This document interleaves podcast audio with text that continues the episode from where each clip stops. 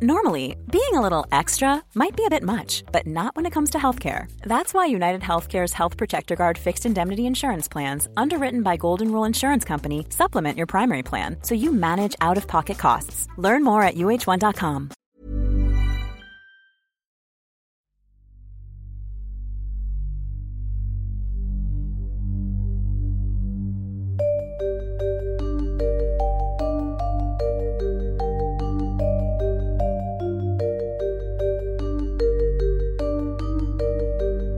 This is Intercepted.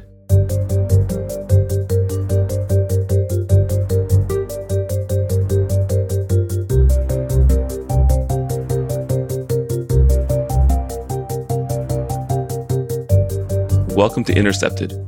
I'm Murtaza Hussain. Last month, Turkey completed a historic election that saw its incumbent strongman Tayyip Erdogan return to power. Erdogan has now been the leader of Turkey for two full decades, a period in which the country has been increasingly transformed into its own personal fiefdom. The Turkish economy is presently in a state of crisis due to inflation and currency devaluation, while its political system has become polarized to the point of dysfunction. Turkey is a NATO member country straddling both Europe and Asia, and its future political and economic fate is a matter that will determine the stability of both those regions. To discuss the future of Turkey in the Erdogan era, we are joined by Gönül Tol, founding director of the Middle East Institute's Turkey program and author of Erdogan's War, a strongman's struggle at home and in Syria. Gönül, great to have you with us. Thanks for having me.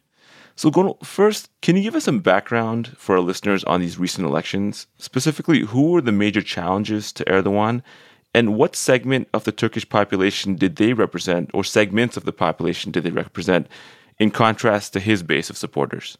Well, there were three candidates running, uh, Murtaza, for the presidential bid. And obviously, uh, President Erdogan, who has been ruling the country for the 20 years, was on the ballot. And challenging him is Kemal Kılıçdaroğlu. He was the candidate of the anti-Erdogan opposition. He led a large six-party uh, group of, uh, of coalition. And they are ideologically very diverse. You have Islamists in their ranks. You have uh, nationalists, uh, secularists, uh, radical secularists, uh, and people in between. So that's a, a, group of people that are very diverse, ideologically, socioeconomically diverse uh, group of people. And then we had the third candidate, Sinan Oğan, who was the candidate of the far right. He ran on a platform, a very anti-refugee platform. There are millions of Syrian refugees in the country, and there's a strong nationalist backlash against their presence and also an anti anti-Kurdish very nationalist campaign and he captured uh, a little over 5% of the vote. Hmm. You know, one thing that has been discussed in recent years is the democratic backsliding in Turkey, which we want to talk to you more about uh, in the course of this conversation. But one thing I was very curious to get your take on in the context of this election, you know, we had some reports, including uh, at the Intercept about international election observers who were arrested and expelled during the, the vote counting. Were these elections fair, or how do you describe eh, on the spectrum of free and fair? How far did they fall on the fair side, and how far were they controlled? The elections were highly unfair, and I, I would say partly free. Now, I have a problem with those concepts, which I will come to in a minute. But let me let me first talk about why the elections were unfair. They were unfair because the the playing field had been heavily tilted in Erdogan's favor. He controls state media. Ninety percent uh, of Turkish media is controlled by Erdogan, and he he controls state resources, state institutions, and he put them to use uh, during his campaign. Uh, on the other hand, his most significant opponent, Kemal Kılıçdaroğlu, lacked those resources.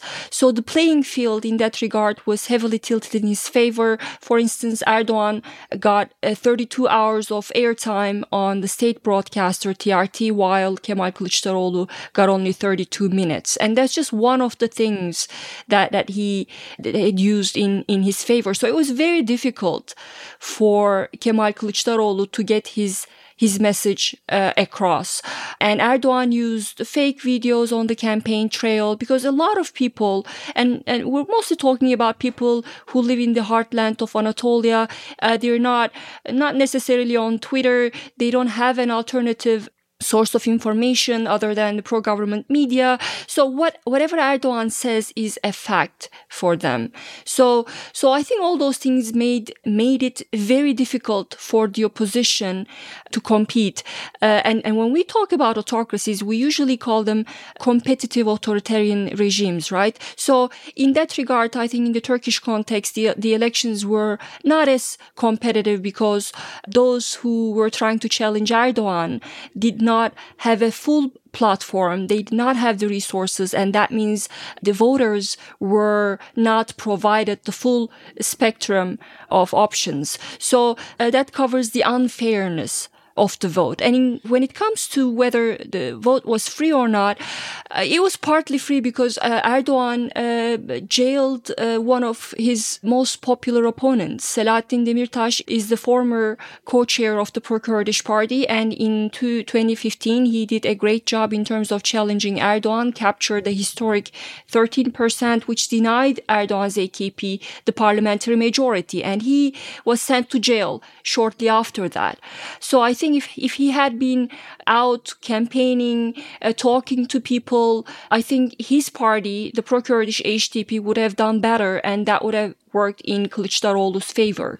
And another opponent, Istanbul's popular mayor from the opposition party, Ekrem İmamoğlu, was threatened by a, a court case by Erdogan. So all those things really should make us question whether an unfair environment is really conducive to a free vote.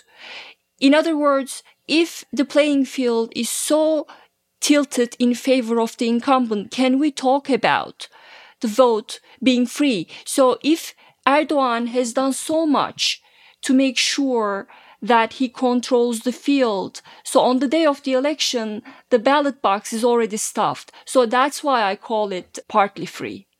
So, Gönül, you described the Turkish opposition as comprising this very wide spectrum of different parties and forces, often many of which are at odds with each other in Turkey, including uh, radical secularists and uh, Kurdish groups and Islamists and so forth.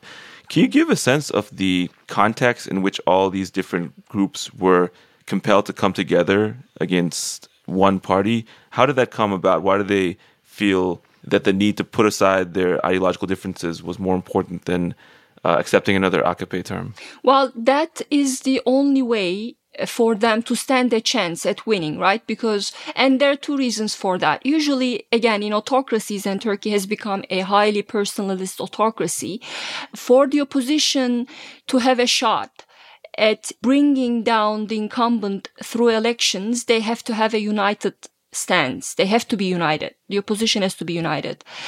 And what makes a unification among uh, different political parties in the opposition even more urgent in the Turkish context is the fact that Turkey in 2017 with the referendum switched to a presidential system.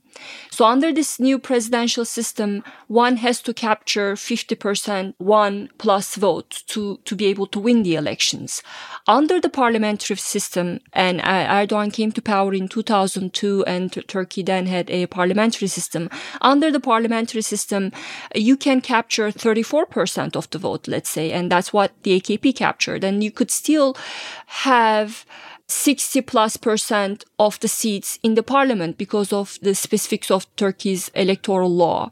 But under the presidential system, you need a majority to win. And that simply makes unification a necessary thing for, for the opposition. Otherwise, they would not have stood a chance. So let's say the CHP, which is the secularist main opposition party, they usually command somewhere between 20 to 28% of the vote. That's not enough, obviously, for them to win if they ran on their own and others as well. So that's why the presidential system as well as the specifics of Erdogan's personalist autocracy push them together. So one thing is very interesting, Gönül, is in Turkey today, you're following Uh, the economic situation is very poor. Uh, there's very rampant inflation that's been taking place and has a very negative effect on the Turkish middle class and really all Turks. And in addition to that, in the last few months, there were these devastating earthquakes which took place in Turkey, which killed tens of thousands of people uh, and seem to be credibly, at least in part, attributable to government mismanagement. A lot of the cities which are affected by the earthquakes were in known fault line areas, and yet uh, shoddy or unregistered construction seemed to have been allowed, which allowed to you know far greater damage than may otherwise otherwise have taken place. So there seemed like a lot of reason for public anger or rejection of the incumbent government uh, you know, people don't have food. Their things are meat is becoming very expensive for people in Turkey, and yet you still saw the incumbent government manage to overcome and win this election, which to me was very very surprising for a number of reasons. Not because I didn't know that the government is popular, but you know, it's not something. Usually, in many countries, when the economy is suffering so poorly, it's very much to the detriment of the incumbent. Can you explain how it came about in Turkey that? Tactically, how did Erdogan manage to overcome that and maintain his base of support such that he could still prevail in the election? Well, that's the million dollar question, right? How do underperforming autocrats retain power? Well, some might say that by simply stealing elections or by manipulation or coercion. And in some autocracies, that might be true. But in others like Turkey, uh, autocrats have, uh, some of them might have genuine popular appeal. Now, that's not to say that the uneven playing field that we just talked about and manipulation um, did not play a part in Erdogan's victory. But I think here there is a larger context that we all need to focus on. And the big question is, how does one explain that Erdogan's mass appeal, despite his poor economic performance and the many problems his policies have created for the country, including the, the millions of, of refugees. So I think the most fundamental background factor is that Turkey is a troubled society. It is a deeply polarized country with existential anxieties, right? And feeding those existential anxieties are several factors. One of them is the historical rift between Turks and Kurds, which has been exacerbated by the war in neighboring Syria.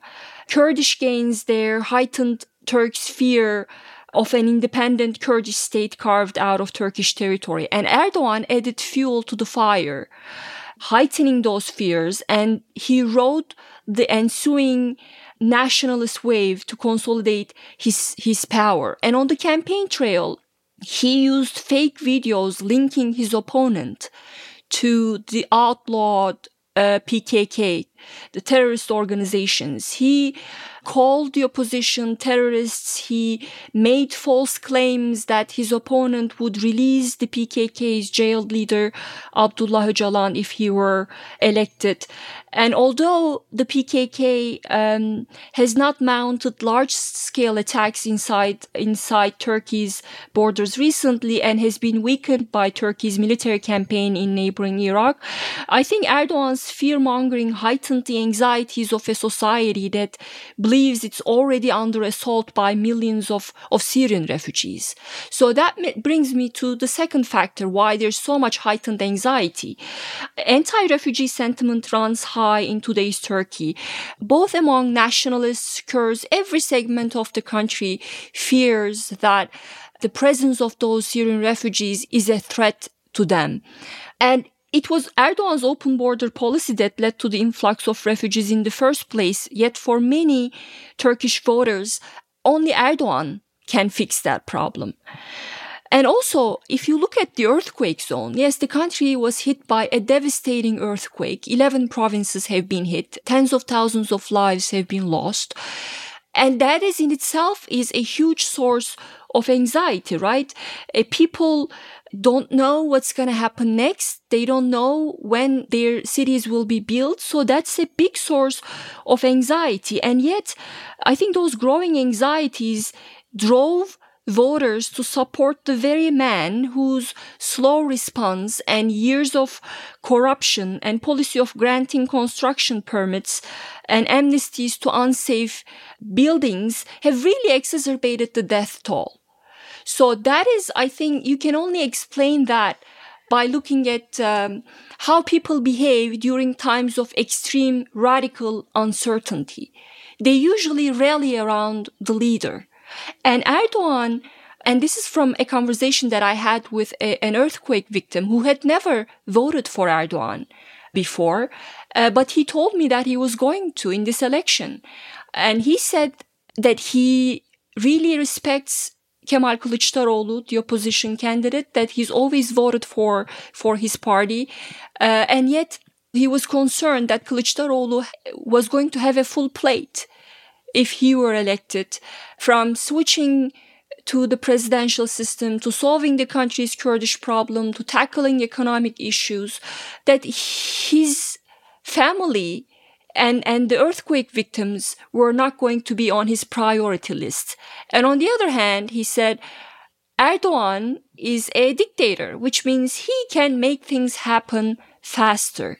So I think that really explains how anxiety can drive voters at times of uncertainty like this one to support underperforming autocrats. And Erdogan did a masterful job in terms of capitalizing on all these anxieties. So I think his resilience is the product of his ability to convince popular majorities in Turkey that he and he alone can fix the problems that he created. So Erdogan has been ruling Turkey for two decades now, and with this electoral victory, could be another five years on top of that. Can you tell us a bit about the evolution of his government and the style of governance over this time? One thing that's very interesting is that, particularly in the West, his reputation has sort of changed over the course of these two decades. I think people may remember it was quite some years ago, but he was seen almost as a Democrat or very much a reformer and certainly an economic reformer, uh, very widely broad, at least among many uh, observers of Turkey. Can you tell us a bit about, you know, has he changed or has he always been the same or has something in the circumstance of Turkey changed to let led to a change in his governing style? How has his rule evolved over this very very long period in which he's been in power? Well, uh, some of his change, his his policies, I should say, his narrative, his policies have changed. Some of them, some aspects of it have remained the same. When he first came to power, he framed his party as a conservative democratic party. He told people that he was not an Islamist anymore. You know, he comes from an Islamist background. And when he first came to power, there was a lot of anxiety around his, his election victory, uh, particularly among the secularists of the country, thinking that here we have, we have an Islamist in power and he has a strong popular mandate.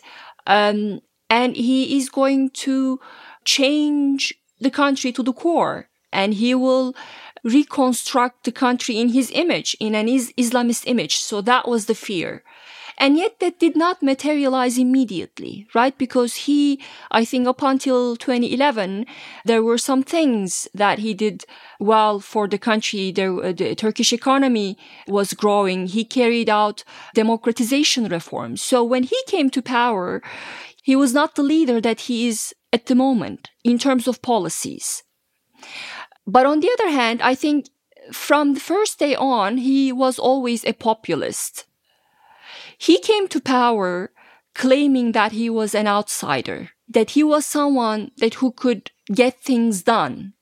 And this is not really unique to Erdogan. If you look at other autocracies too, I mean, compared to the 20th century, uh, Stalin's, Hitler's, Mussolini's, we live in a completely different era where these authoritarian leaders, they resort less to coercion. They come to power through uh, legitimate uh, elections, and yet they take those democratic institutions and bend them to the point where the, the country, you cannot call it a democracy anymore.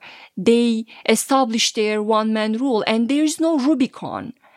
There is no point where one day you just wake up and you find yourself in a, a completely dramatically different autocratic country. They take incremental steps. So Erdogan came against the background of extreme uncertainty, going back to my original point. And I think this is, this can be said for other countries from the US, from Italy, European countries, Brazil, other countries where autocracy is, is on the rise, right? So the 1990s were a lost decade for Turkey. A lot of people had lost hope and faith in democratic institutions, in liberal democracy, because it wasn't delivering for them economically, from a security point of view. It was just liberal democracy was not doing the t- trick for them. So in the 1990s, Turkey had this huge economic problems. Um, you had coalition government after coalition government, which fed the sense that institutions don't work, governments don't work. You had a corruption. You had a peak in, in terrorist attacks. So there was this great sense of frustration in the political class. So Erdogan came against that background, claiming that I am the man that you need. I can fix things. I can bring stability. I can bring prosperity. I can help those who have been marginalized by this corrupt system and those corrupt elites. That's how he came to power and that's what makes him a populist.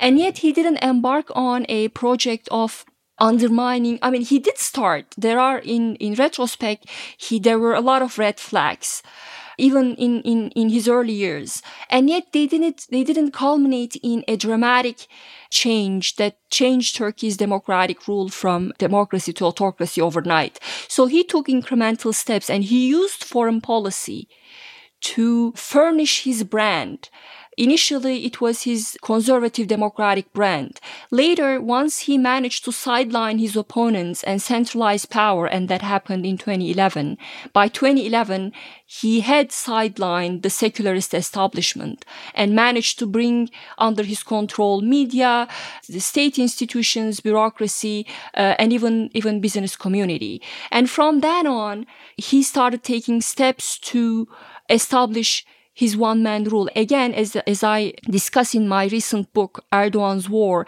he turned to foreign policy. Foreign policy played a key role in his efforts to consolidate his rule. So in a nutshell, Turkey's transformation, degeneration, I should say, from an imperfect democracy to an autocracy did not happen overnight. Erdogan did that by taking incremental steps by exploiting the, the cleavages, social political cleavages, pre-existing cleavages in the country. And again, using foreign policy. And I think it received a lot of help from Western countries and also from his own domestic opponents. So, you know, in Turkish history, there's been this cycle of military control and uh, coups and periods of authoritarian rule or authoritarian type rule interspersed with democratic attempts to uh, expand uh, Turkish political part- participation. Can you talk about how Erdogan fits into that history, or what sort of uh, history informed his own actions and worldview in becoming the type of leader he is today? Well, he comes from an Islamist background. So if you look at Turkey's history, mm, the secularist military played a, an oversized role in politics.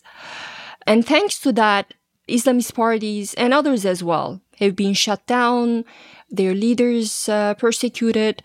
And Erdogan actually in 1995 and that was when we had a an islamist prime minister he was forced to step down by the military shortly after taking power so erdogan witnessed those years as a young islamist and he saw that directly clashing with the country's generals was not a great idea if one wants to survive politically in the Turkish context. So what those years, the 1970s, 80s, and 90s had taught him was that he had to find other ways of challenging and, and curtailing the influence of the secularist establishment. And he found that in Turkey's EU membership. He thought that instead of having a direct clash with the military, if he embraced Turkey's EU membership, he could be able to sideline the military in the name of democratizing the country. because EU membership required a smaller role, uh, curbing the influence of the generals in Turkey's politics. So that's exactly what he did. He campaigned on, when he first came to power in 2002, he ca- campaigned on a very pro EU, pro reform agenda. So I think those years, the, the way they informed his initial years in power was that that he had to embrace a pro reform and pro EU agenda if he wanted to defeat the generals. And, and he pretty much achieved that. Again, also with help from his own opponents. The missteps taken by his opponents helped him a great deal. Normally, being a little extra can be a bit much. But when it comes to healthcare, it pays to be extra and United Healthcare makes it easy with Health Protector Guard fixed indemnity insurance plans. Underwritten by Golden Rule Insurance Company, they supplement your primary plan, helping you manage out of pocket costs without the usual requirements and restrictions like deductibles and enrollment periods. So when it comes to covering your medical bills, you can feel good about being a little extra. Visit uh1.com to find the Health Protector Guard plan for you. Quality sleep is essential for boosting energy, recovery, and well being. So, take your sleep to the next level with Sleep Number. With a Sleep Number smart bed, you can individualize your comfort level and enjoy a better sleep night after night. JD Power ranks Sleep Number number 1 in customer satisfaction with mattresses purchased in-store. And now the Queen Sleep Number C4 smart bed is only $1,599, a saving of $300 only for a limited time. For JD Power 2023 award information, visit jdpower.com/awards. Only at Sleep Number stores or sleepnumber.com.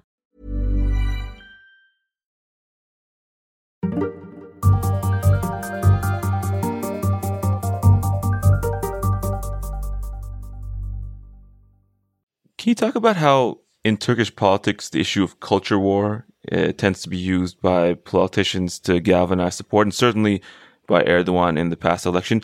One thing that's been very interesting, and you mentioned, uh, that the secular establishment was very, you know, at the forefront of sort of holding on to power through coercive means for many, many years. But the opposition to Erdogan in this case came from a really diverse set of people who have a lot that are not in common with one another, including Islamists who used to be aligned with Erdogan, uh, Kurdish uh, nationalists or people supportive of Kurdish rights in, in, Turkey, and the same secular establishment you're talking about. Uh, how did Erdogan manage to portray uh, this sort of very diverse culturally set of opponents as being part of one homogenous opposition to the type of politics which blends religion and nationalism that he represents? You know, modern day autocrats, as I said before, they don't have to resort to coercion to convince people to vote for them, right? They can spin the narrative. And that's how they manage to build and secure consent. And it's easy, very easy to spin the narrative if you control uh, the country's media. And that worked, was, became a great advantage for Erdogan. Uh, because again, on the campaign trail, he often appeal to the nationalist sensitivities of, of Turkish nationalists, for instance, by saying the opposition candidate is in alliance with, with the terrorist groups.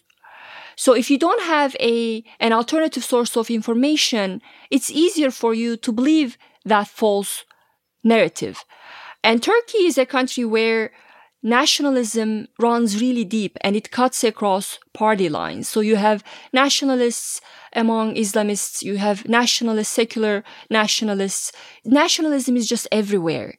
And if you play to that sentiment, it really pays off.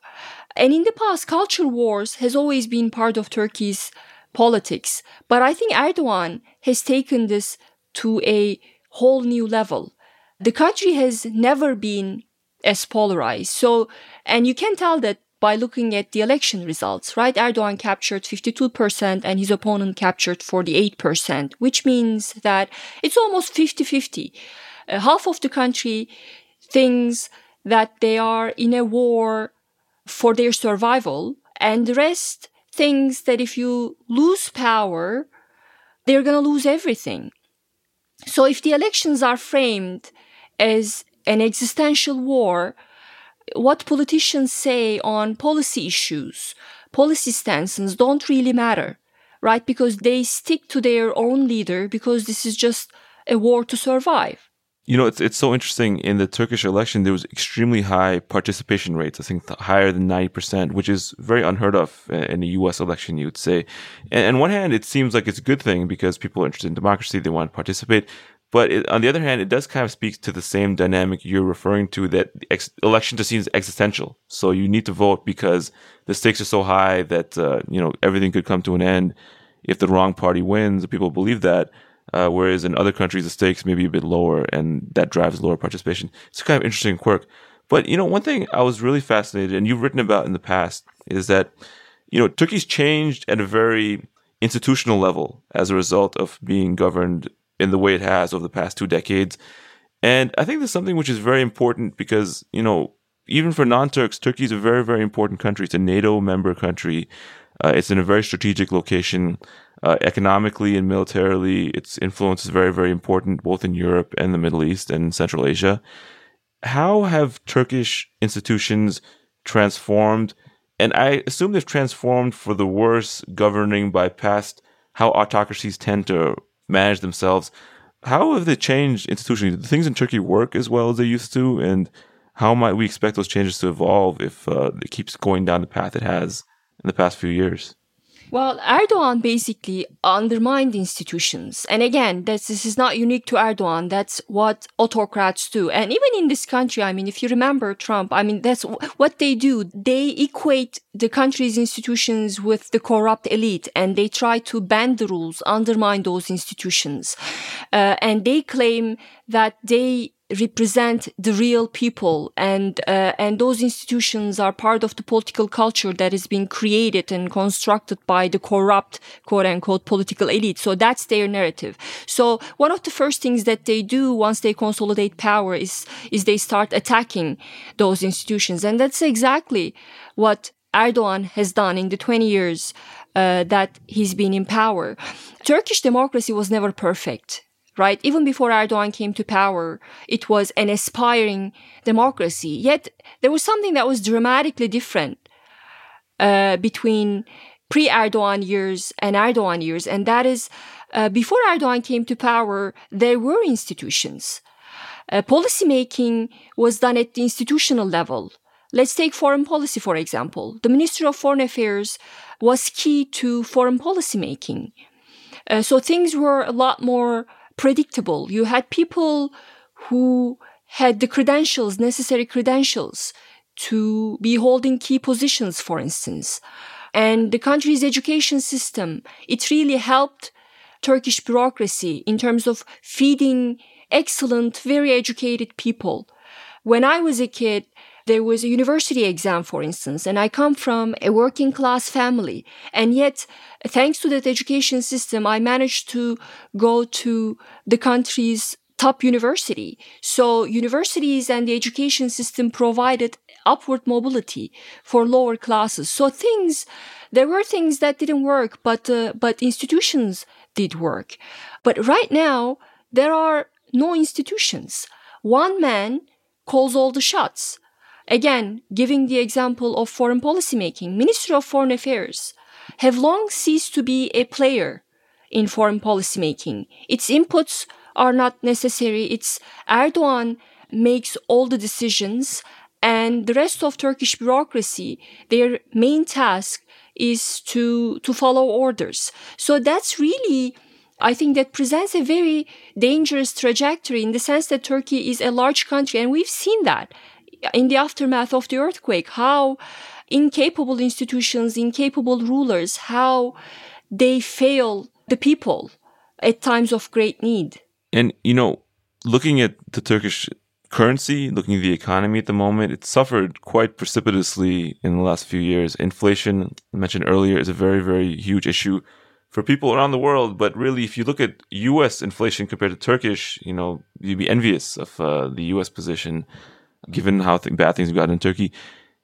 Given the way that the country is being governed in this sort of by diktat, by you know one man, as he said, or a coterie of people around one man, how might the economy continue to change in this way too? Because I know that it's very difficult to maintain a robust middle class or the same sort of structures which allow people to rise from the working class to higher levels when you have a situation when the economy is becoming so unequal. If you see another five years of the same sort of economic policies, uh, which have seemingly weakened the, the Turkish economy in this manner, how might the country transform from what existed prior to it went down, going down this path? Well, there's a lot of optimism in, in Western capitals. I live in Washington and I'm seeing that firsthand that people working for the Biden administration in the think tank community, uh, there's, there's a lot of positive vibe that Erdogan is, is going to moderate, including on the economic front, right? And he put together a cabinet with moderate names that really fed that optimism. But I think judging by his victory speech in which he doubled down on the culture wars by attacking the LGBTQ community, I think one can expect a continuation of polarizing rhetoric and um, policies which will further undermine uh, the pro-democracy forces. And he's also talking about drafting a new constitution and he promises that it will be more democratic. I, I would have been thrilled to hear that had I agreed with his notion of democracy. But I don't because he, to Erdogan, democracy means winning elections and that's about it and imposing the values of the majority on the rest of the country. There are no safeguards for for the remaining 48% for minorities individual rights and liberties rule of law separation of powers. So now why is that important? Because it, that's important for for the country's economy. Unlike russia for instance we don't have oil we don't have natural resources which means turkey's economy is heavily integrated with western markets. European union is turkey's biggest trading partner and that means that we rely on on these western institutions. Turkey needs foreign direct investment. And if you have zero democratic credentials, if you don't have the rule of law, if you don't have those institutions in place, it's very difficult to attract Western foreign direct investment. That means he has to do something about it. And many think that he is already doing something about it. He put together a, an orthodox economic team that is led by Mehmet Şimşek. Mehmet Şimşek was in charge of the country's economy until 2018 and he was one of the very few market friendly faces. He pursued, wanted to pursue orthodox policies and he was forced to resign when Erdogan brought his son-in-law on board to take charge uh, of the country's finances. And now he's back. Erdogan brought him back and now we have a young female head of uh, the uh, central bank. And people think that this is the most significant sign that Erdogan is going to moderate. It may be true, but I believe for only some time.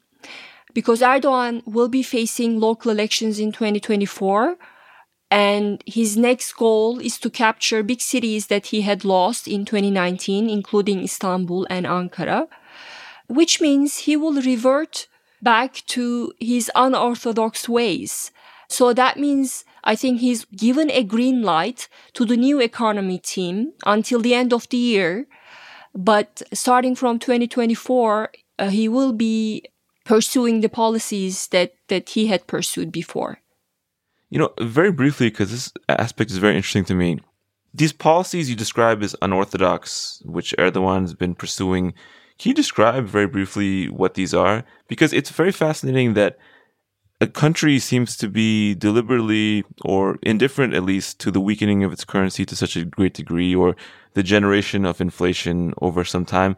But presumably, even if it's harmful to some segment of the population, there's reason that the government or, you know, people close to power may benefit from policies which seem to be, as you said, uh, unorthodox or even harmful to other sectors. Can you describe just very briefly what sort of path he's taken economically?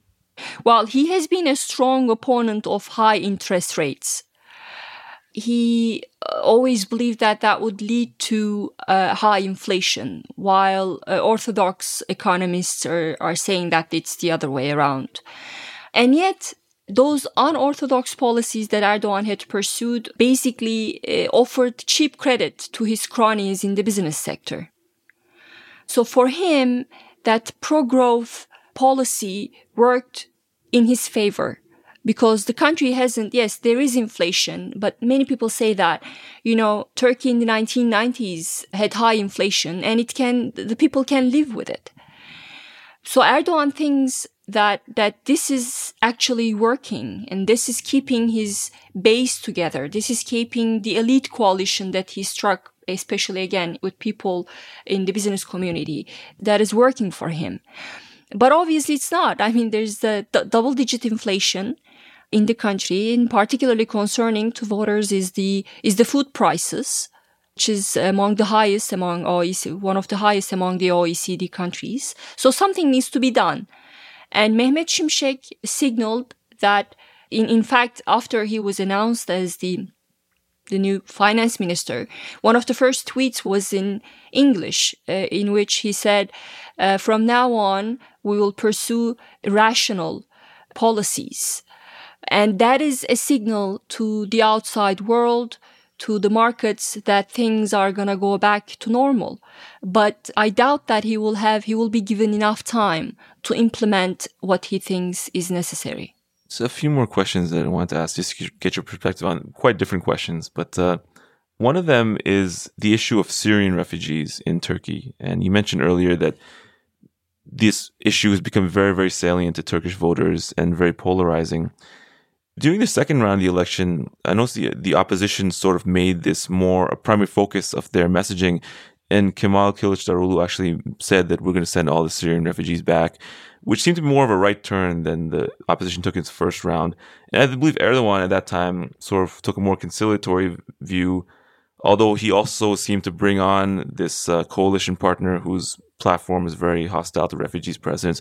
Can you tell briefly about how Syrians fit into Turkish politics today, and given that there's several million of them living in the country at the moment? Well, as I said, Turkey is already a country where nationalism runs very deep. But for decades, the main target of Turkish nationalism has been the country's Kurdish minority. And right now, that's changing because now there is a significant number of Syrian refugees and also others from Afghanistan, there are uh, from Iran. So this another ethnic group is going to pose a huge challenge to a country that is now not known for its accommodating policies vis-a-vis different ethnic identities. So it's going to be a huge problem moving forward uh, for Turkey uh, economically, uh, politically, and socially. And I think one of the most dramatic impact of that on Turkey's politics has been the rise of this far right movements. We have a several figures whose only agenda is to send back the, the Syrian refugees. So this is something that we had seen in the European context, right? Particularly the conflict in Syria uh, led to and the, the wave of immigrants, refugees going to Europe led to the rise of far right parties.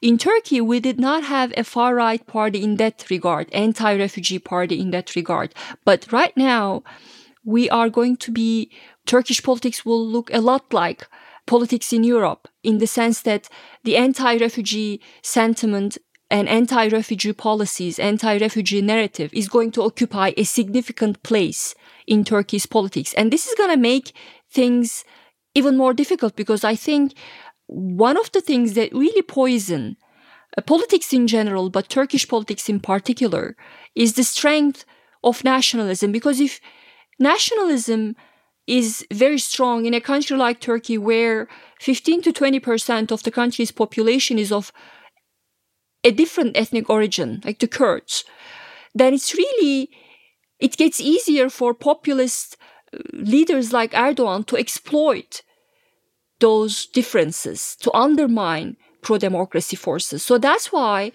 I get worried when I look at Turkish politics at the moment, seeing the rise of that anti refugee policies and anti refugee sentiment. So I think the main impact of the Syrian refugees has been taking a, a nationalist country uh, further in that direction. You know, Erdogan's won his next term. He'll be in power for the next five years, ostensibly. If the country continues on the same path as continued in the past five, ten years, what might we expect in, in Turkey in terms of polarization, uh, economic changes, and also the social changes that you alluded to earlier in your comments about how he's shaped the country in a new direction? First, I think the first uh, challenge facing Erdogan is is the economy.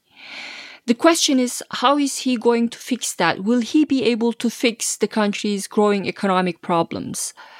So if he takes the route of, let's say, relying on other autocratic, friendly autocratic countries like um, China, like the Gulf countries to offer a solution to the country's economic problems, that will mean a further gap between Turkey and the West and that could mean further clamping down on opponents, further repression.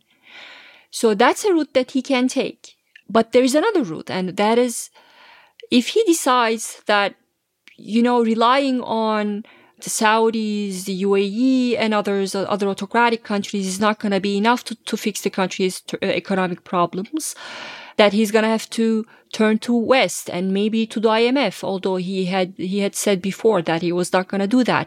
But if push comes to shove and if he makes that decision, I think that will come with some conditions that will mean he will have to fix some of the country's democratic shortcomings. He will have to assure markets and investors that that uh, there is a rule of law, that uh, there is no arbitrary law, that he's not going to be jailing his opponents. So if he takes that route, I think the country's problems are still going to be largely there, but we could be in a slightly better place in terms of rights um, and and the rule of law.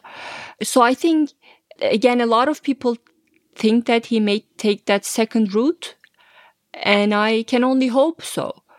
But I'm not sure because if, let's say, he cannot solve the country's economic problems, that will mean he will be facing a more unstable domestic context. And autocrats usually, when they face more unstable domestic context, they double down on repression and on uh, aggressive militaristic foreign policies. Gönül, you're a scholar of Turkey, but also a scholar of democracy in general. And you used a very interesting term, competitive autocracy, to describe, or competitive authoritarianism to describe uh, Erdogan's rule in Turkey. It's a very fascinating sort of concept because, you know, we think of dictatorships, we don't think of elections which people think are you know, competitive enough to take part in. Or we don't think of, we think of maybe a press, but a press which is so controlled that you can't say anything negative or else you'll be killed by the dictator. But in Turkey, it's a little bit different because you do have elections and there's a press that's just very pressured and controlled and it's a bit unequal in terms of access. And it seems like this is maybe in some ways a more sustainable model for autocracy in terms of uh, than maybe what you'd see in Libya or Syria or countries like that. Can you talk a bit just about this concept of competitive authoritarianism and the threat that it may pose to genuine democracy, whether in Turkey or in other countries even? That's exactly right, Murtaza. It's more sustainable for modern day autocrats. Again, we don't have uh, have Hitlers, Stalins, and Mussolinis of the 20th century who largely used coercion to remain in power. But in this age, relying solely on coercion or outright election rigging is, is not sustainable. There's a smarter way, even for uh, underperforming autocrats to remain in power. Uh, and elections in that context is absolutely essential because they come to power claiming that they represent the silent majority. So they come to power uh, through legitimate means, and that legitimacy is very important for them. And after a while, after they consolidate their power, the only leg of that legitimacy remains the elections. But they end up with democracy without rights. So that means the only reason to call that country a democracy becomes the elections themselves and nothing else. There are no individual rights and liberties. The electoral field is dominated by the incumbent. It's transformed to favor the incumbent. Rules of the games are mostly banded in the incumbent's favor.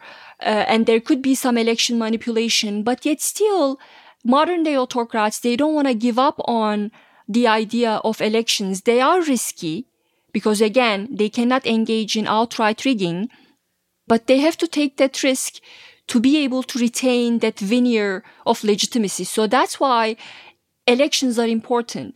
But again, autocracies are not created equal. We are not talking about Russia or China. In the Turkish context, in some autocracies, elections matter more than others. They are more competitive. Uh, than they are in other contexts. So that's why when you look at uh, the Turkish elections, you have to keep that in mind. So moving forward, Erdogan cannot eliminate elections altogether, right? Because I've seen analysis saying that, you know, from now on, he's not going to hold elections. They have to hold elections because that's their legitimacy depends on elections. And that's about the only leg that their legitimacy relies on. So they have to have those elections. And elections are popular in countries like Turkey. Uh, right? People, they might want to be governed by a strong leader who is willing to bend rules every now and then to get things done, but they don't want to give up on the idea. They don't want to give up on the right to elect their ruler. So that's why elections, they have to be there and rigging elections in a very outright, crude way can create a backlash against those autocrats. Gönül, I had one final question for you. Uh, now Erdogan has won the election. He's going to be in power for some time to come.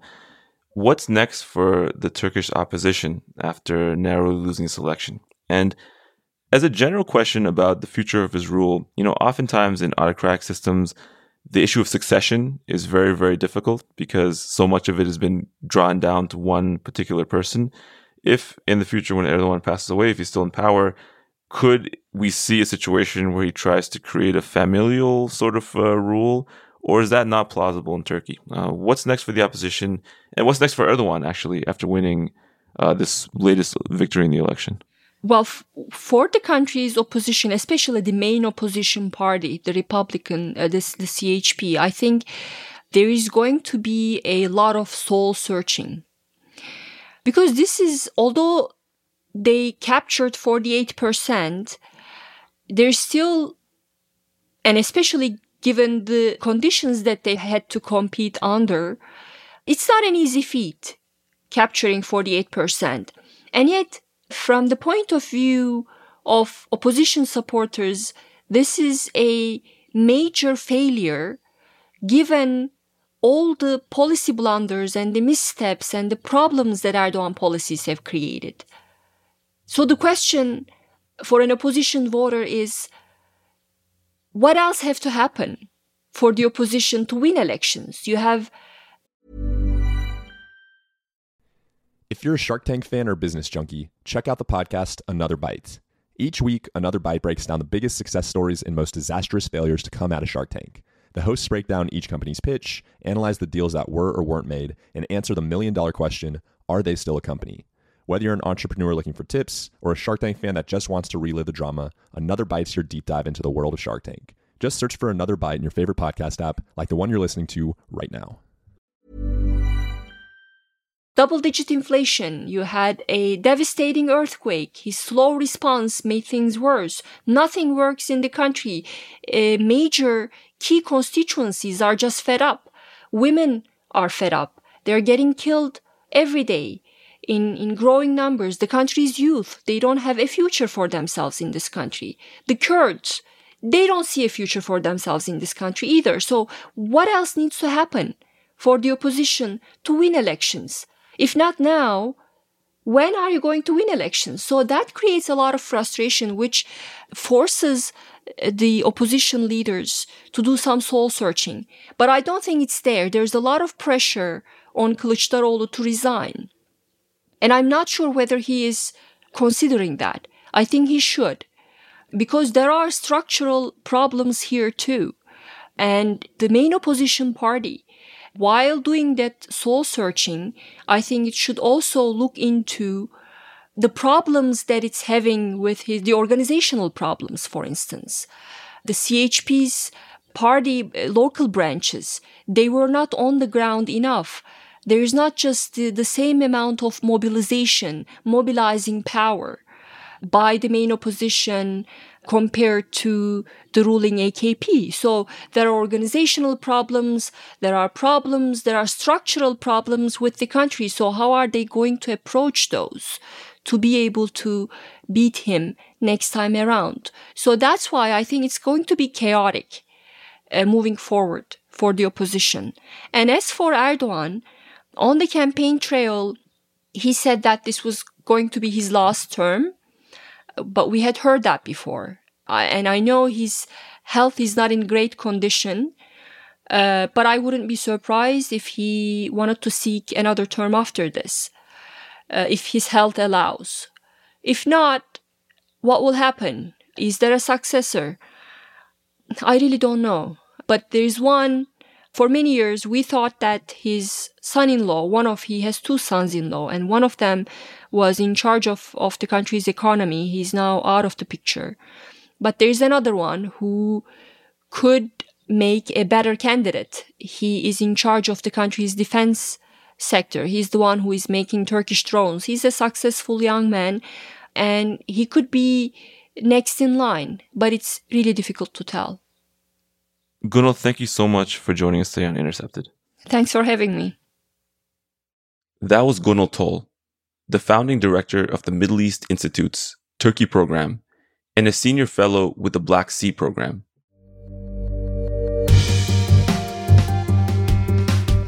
And that's it for this episode of Intercepted. Intercepted is a production of The Intercept. Jose Olivares is the lead producer. Supervising producer is Laura Flynn. Roger Hodge is editor in chief of The Intercept. Rick Kwan mixed our show and this episode was transcribed by Leonardo Faierman. Our theme music, as always, was composed by DJ Spooky. If you'd like to support our work, go to theintercept.com slash join. Your donation, no matter what the amount, makes a real difference. If you haven't already, please subscribe to Intercepted. And definitely do leave us a rating or review. It helps to find us. If you want to give us feedback, email us at podcasts at theintercept.com. Thank you so much for joining us. Until next time, I'm Murtaza Hussain.